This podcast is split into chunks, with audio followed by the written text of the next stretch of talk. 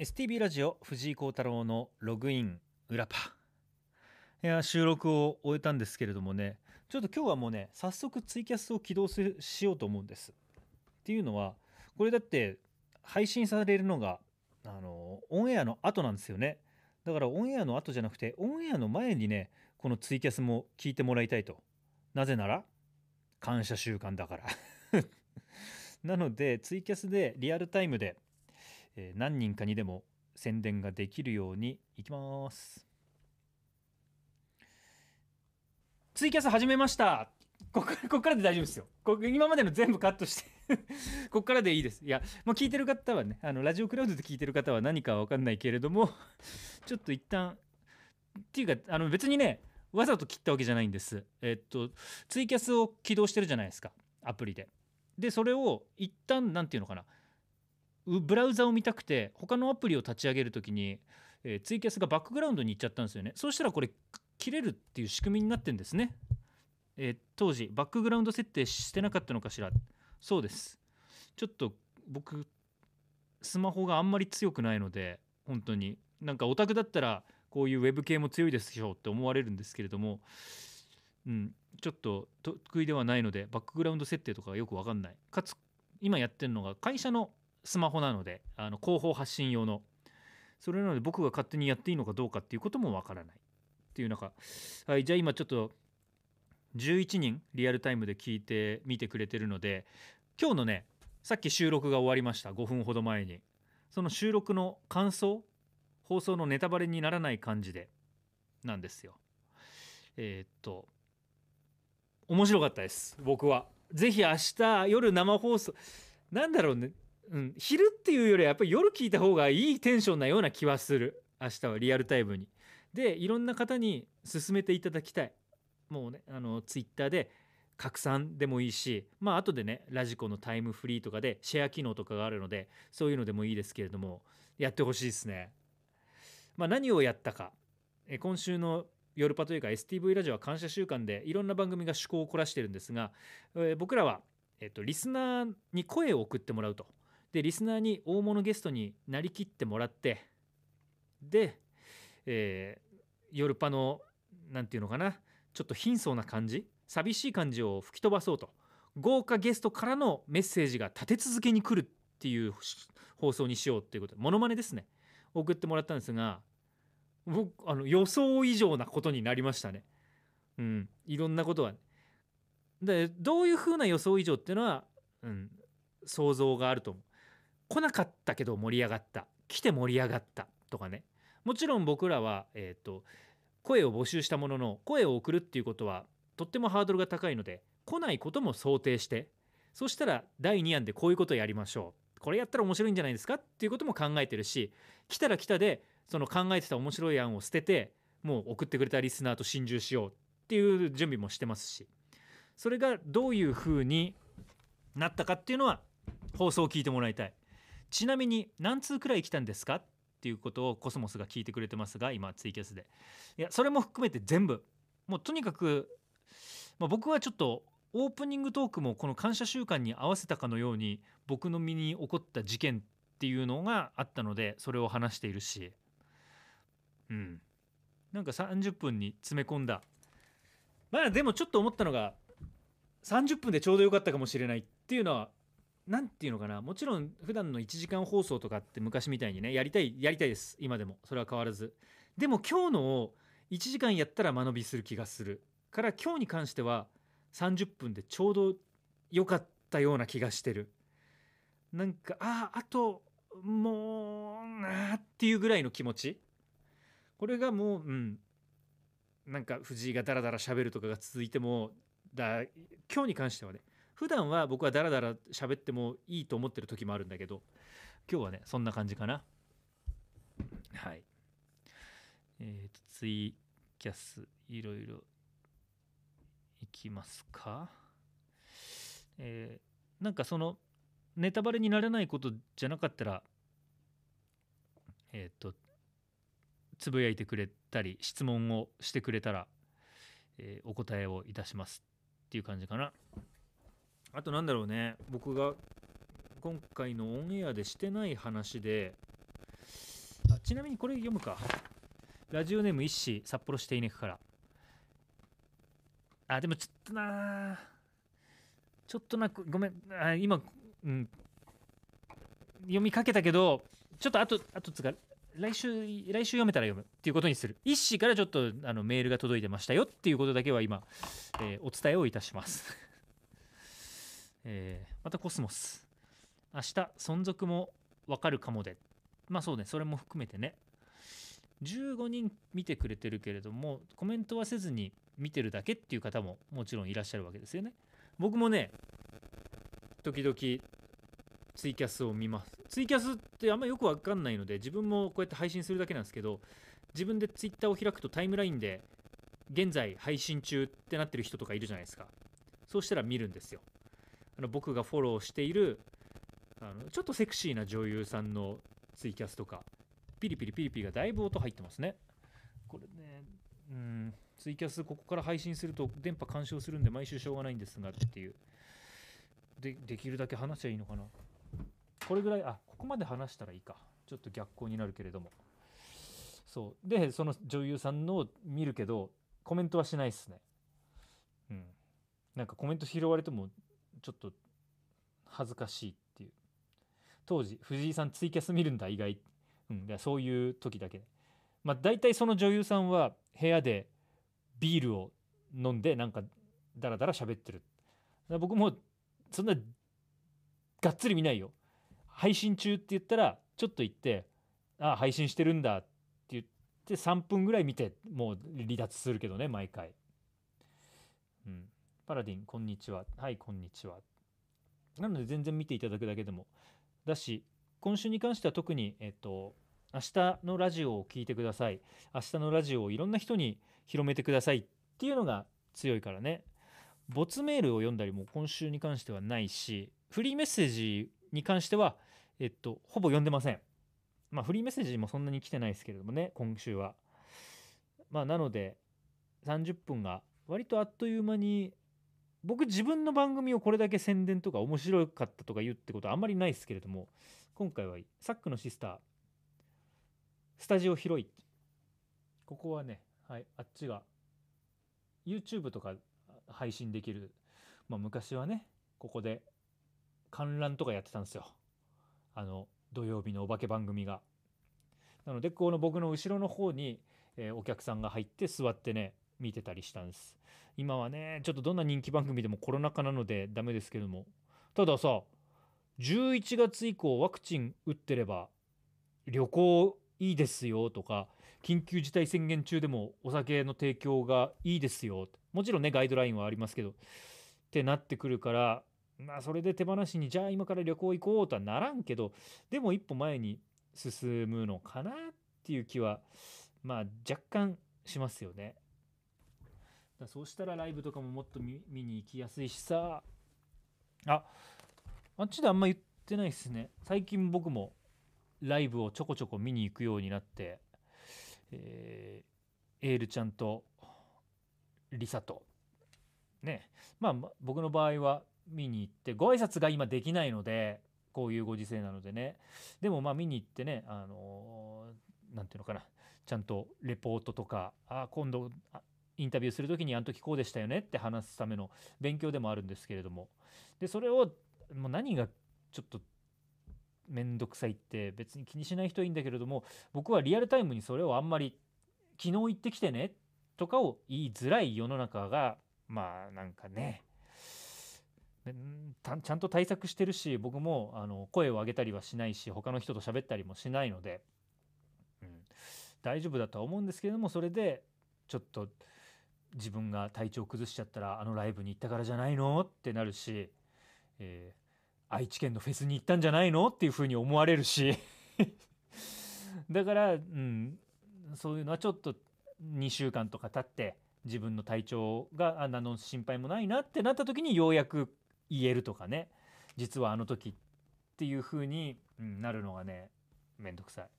コスモスインタビュー取ってきてほしかった。それは取れるんだったら俺も取りたかったさ。でもまあ今は我慢何何何したいっていう気持ちよりもそのしたい気持ちをちょっと今は我慢しようっていうふうにうん、なるのがいいと思う。でそれが我慢した先に思い切って何々したいって言ってしたいことをするようなのがいいかなっていう気がしますね。だからライブも別にねあの開催されてガイドラインにのっとってやってる以上別に見に行くのも僕は全然いいと思うし逆にどんなにファンであっても今は気分がそういう風にならないから行かないっていうのも僕はもういいと思うしだからといってファン失格とかそういう話じゃないしね、うん、もうそれぞれがもうずっとコロナの時は言ってますけれどもそれぞれが納得と責任を取れる行動を取れば何でもしていいと思う。えー、なんかガイドラインを守らずにとか要請を守らずに営業しているお店がありますとそれはもうその人たちがそもうこの時代にそういう判断をしたわけでしょ。でいいっていう言い方を推奨してるというふうに取られては嫌だけれどもそれはその人の判断なんだからっていうでそこに行く人もそこに行く人の判断なんだからただその先に自分がしたことの行動の結果が出るわけだしどういう形にね良くも悪くもそうなった時に責任を取りましょうねとかその後にちゃんとごめんなごめんなさいなのか分かんないけど僕はあそこに行きましたっていう行動履歴を話しましょうとかそういうことはあるけどもね。うん。ロキ GB 最後は個人の考えですね。そうそうあのもうもう最後はねだってもうなんかマナーとかもうそれも全部一緒だと思うんだよね。立場が違えば不要不急は変わるし必要なことは変わるし正義は変わるしっていう中でもう最後は自分が納得することあとコロナの時に何て言うのかな人に文句を言うとか人のあれをダメ出しするっていうのがすごく意味がないなっていうことを僕は思った。うん、だってそれはさっきも言ったとより正義は違うからね。だから、うん、人に文句を言う社会じゃなくて自分になんか言い訳をしなければいけないとか自分が納得いかない感じとかにはなりたくない自分もこの判断の責任は自分基準は自分っていう感じでね。アスベルこんにちはこんにちは。最後は自分の身は自分で守るしかないですからね。そうよ。マスクだってねどれだけか分かんない。僕はするよ、うん、するけれどもこれが正解かどうかは分からないわけで。っていう。ゆうここんにちは。ご苦労です。はい。いや全然苦労じゃないです。好きなことをこうやって。普段本当はこういうことをテレビでも言いたいんだけれどもまあなかなかねそれだけ言う時間もないし。しかも僕は今喋ってる僕の言うことが人にとって正解だとは思わないからね。僕にとっては正解だと思って行動をしてるけれどもそれが他人にとって正解かは分からないので、うん、っていうふうに、うん、今は。ライブの話からね飛んだけれども。まあただやっぱりライブはいいね。本当に。だからエールちゃんのライブが8月の20何日とかにあったのかな。でそれが思い返してみたら僕は多分アニパ以来なんですよ。なので去年の1月11日。1年7ヶ月ぶり。その間に多分行ってないと思うのでまあね3月4月になったら行ってないどころかやってないとかになってるし。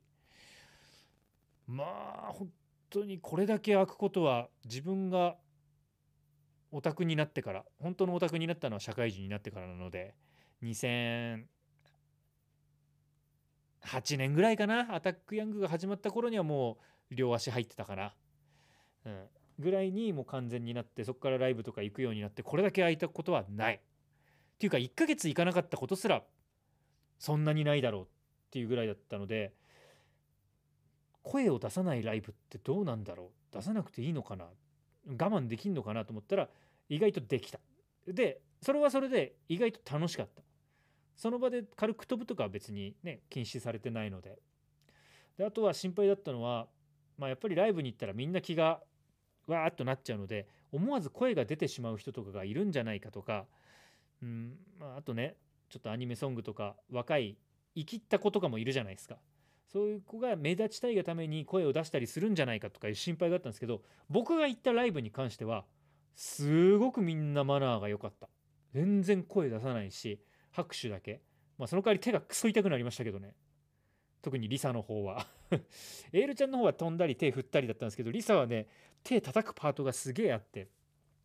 なるけど、うん、でもみんなすごくマナーを守ってまあ、僕が行かせてもらったのに関してはこの音楽という文化ライブっていう文化っていうのをなんとかこの苦しい中でも存続させようっていうファンの思いが伝わってきましたね。愛知と違ったね。意外とそのネタ来てないです。まあそのタイミングで大喜利やってないからかな、うん、大喜利やったらもう ジブラとか 元 e ガールズのとかなんかそういう話がたくさん来るのかもしんないですけども。うん。まあまあとにかく良かったなっていうふうに思ったただ歌ってる方は大変だろうなと今まで来るはずだった反応が来ないわけじゃんもうな、ね、ツアーで4本も5本もやったら慣れるのかもしんないけれどもやっぱりえこれ盛り上がってんのって思うだろうしでもそんな中でもねしかもそうだよあのねどっちのライブもだけど1席空けるどころじゃなくて2席とか3席空けたりしてるんですよ。そうすると入れるお客さんも少ないしもともとこういうね状況なので行きたくてもやめてるっていうファンの人もねさっき言った通り多いだろうしだからやるごとに赤字になってるような気はするんですよこれだけ入れないと。だからその中でもやってくれる北海道に来てくれるっていうことにね何よりもの感謝ですね。なのでちょっと CD を買ったりブルーレイを買ったりグッズを買ったりとかね、うん、いろんな形で応援をしていきたいなっていうふうに思いました。えー、今後テイトカット人生のんびりと仕事の合間に失礼しますありがとうございます。パンダ可能な範囲で開催してもらえることに感謝ですね。ね。えー、コスモス下月遥さんはツイッターを活用して MC タイムにコメントを求めていました。そして読んでもらったりで。おなるほどね。MC の時間に iPad とか持ち込んでちょっと今ツイッターで「ハッシュタグなんとかでつぶやいて」って言ってそれを読み合う。あちょっとなんかラジオとの親和性みたいなのはありますね。うん。えー、当時ライブ行きたいですね。兄様行きたかった。うんね。兄様なかなかね難しい。それも多分相当開けたんでしょっていう感覚とかね。はい。っていうような感じかな、えー、コスモスも声出せない分いい方法かとパンダ。可能な範囲で開催してもらえることに感謝ですね。そういうふうにみんないろいろ考えてるからさ、まあ、僕らもいろいろ考えて。で今回は夜パワー大物ゲストからのコメントどうやったらもらえるかなっていうことを考えてチャレンジしたわけでそれがどういう結果になっているかっていうのをぜひ聞いていただきたい。明日このねあのツイキャスを聞いてる人は明日。でラジオクラウドで聞いてる人はもうすでにこの前の土曜日。一番直近の土曜日の夜11時半から藤井幸太郎のログイン夜パが放送になっておりますので、えー、オープニングから僕は力を入れていますっていう放送なのでぜひ30分間お聴きいただき、まあ、よかったらねリアルタイムで聞いたって自分に思い込ませるっていうことが大事にはなってくるかなっていう気もしますよ。いや違うよ。ちゃんとリアルタイムで聞いたんだよ。君は。夜パを。君の周りのお友達もリアルタイムで聞いたんだよ。って。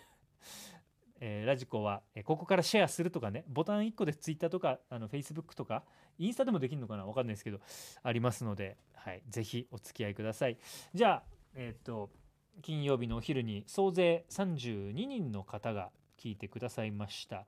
どうもありがとうございました、えー、はい。ということでまた明日夜11時半にお会いしましょう。またねはい。ということでツイキャスありがとうございました。でここからはもうネタバレになっても放送の後の話なので、えーと、言いますけれどももう本当にねメッセージがね大物ゲストからたくさん届きました。まさかの。なので誰から届いたかは言いません。それはあのラジコなどねあとはもしかしたらね放送で聞いてくれてた方もいると思うので。はい。改めてねラジコのタイムフリーは1週間以内だったら聞けます。さらに最初の再生から24時間以内だったら何回も繰り返し聞けることになりますので。えー、っとあそっか。僕はねいつもタイムフリーでえっと「オールナイトニッポン」とか「ジャンク」とか聞いて24時間以内に全部聞けない可能性があるんですよ。でその時はもう24時間で聞けなくなっちゃうから STV ラジオで例えば聞いてたものを次の日は僕タイムフリーだけじゃなくて、えっと、エリアフリープレミアムに入ってるので日本放送に合わせるんですよ。で日本放送で続きの「オールナイトニッポン」を聞いたりするからその放送もあるよって言おうと思ったけれどもこれは STV ラジオを聞き逃したらもう無理なんだよ。しかも30分は多分聞けると思う「オールナイトニッポン」みたいに2時間あるわけじゃないので。なので、はい、30分まとめてドワーッと聞いていただいて 僕もちょっともう一回リアルタイムでね今週は聞こうと思ってます。さすがに感謝週間なんで。なのでそことあとは、うん、タイムフリーでも聞きたいかなっていううん、さらに延長戦もちょっとどっかでやりたいかなっていうふうに思いますのでね。ぜひあのそういう声もパアットマーク STV.jp 裏パ宛てのメッセージも同じくそちら、えそちらはねあの裏パ宛てというふうに書いて送ってきてください。じゃあ本当に感謝週間お付き合いいただきどうもありがとうございました。また来週も。